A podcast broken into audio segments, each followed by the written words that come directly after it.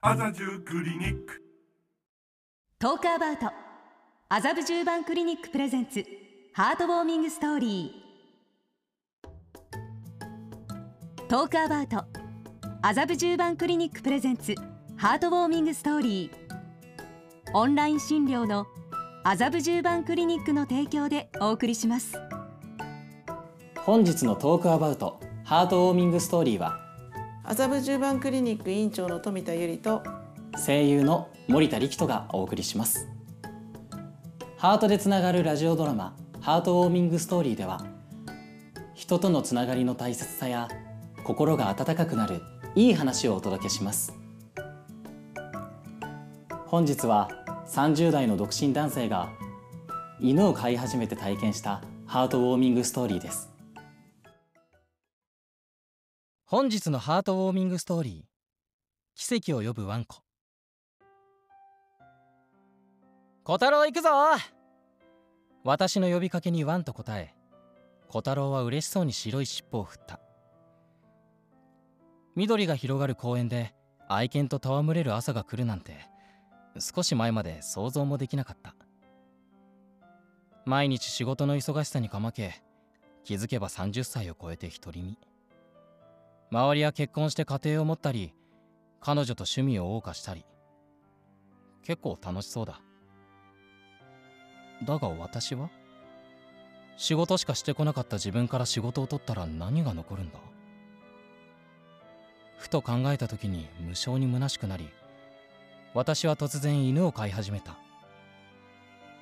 名前は小太郎だ。彼が来てから私の生活は一変した。散歩のために早寝早起きするようになり帰りを待つ小太郎のためまっすぐ帰宅するようになった。小太郎は生活に張りを持たせ人生に彩りを添えてくれた。その日いつもの広場に着く直前小太郎が突然走り出した。リードが手から離れ慌てて追いかけていくと小太郎はキャラメル色の小さなマルチーズと見知らぬ女性にじゃれていた。どうやら小太郎はマルチーズに夢中になってしまったらしい。すみませんいきなり。いいえお友達ができてよかったです。ねえあんちゃん。ふっと顔を上げた女性の笑顔が眩しく私はドキドキしてしまった。彼女の連れたマルチーズは女の子でアンという名前だった。二言三言会話を交わし私たちは別れた。それからというもの仕事をしていてもご飯を食べていてもあの素敵な女性の笑顔が頭から離れない。なんだこれは。もやもやする。会いたい。また会いたい。私は翌日から小太郎を連れて毎日その公園に通い続けた。けれどもあの素敵な女性とあんちゃんの姿を見ることはなかった。もう会えないのだろうか。切なくなって私が大きなため息をつくと隣で小太郎も寂しそうに鼻を鳴らした。一度も再会できないまま2週間が過ぎあの出会いが幻のように思えてきたある朝散歩に行こうかと部屋の扉を開けようとした瞬間小太郎がいきなり興奮して飛び出し奇跡が起こった。すすみません。おい小太郎。私の目の前にはあの日出会った女性とあんちゃんがいた。よくよく聞けば女性は先月隣の部屋に引っ越してきていたとのこと。越してきてすぐ出張でしばらく留守にしていたのだという。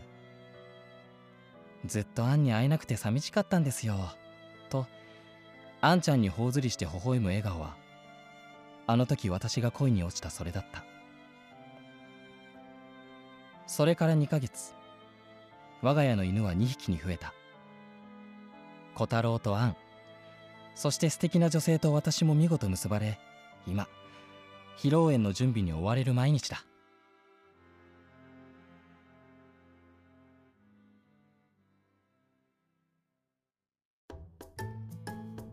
この放送は麻布十番クリニックの公式 YouTube チャンネルでも視聴することができます。そちらもぜひご覧ください。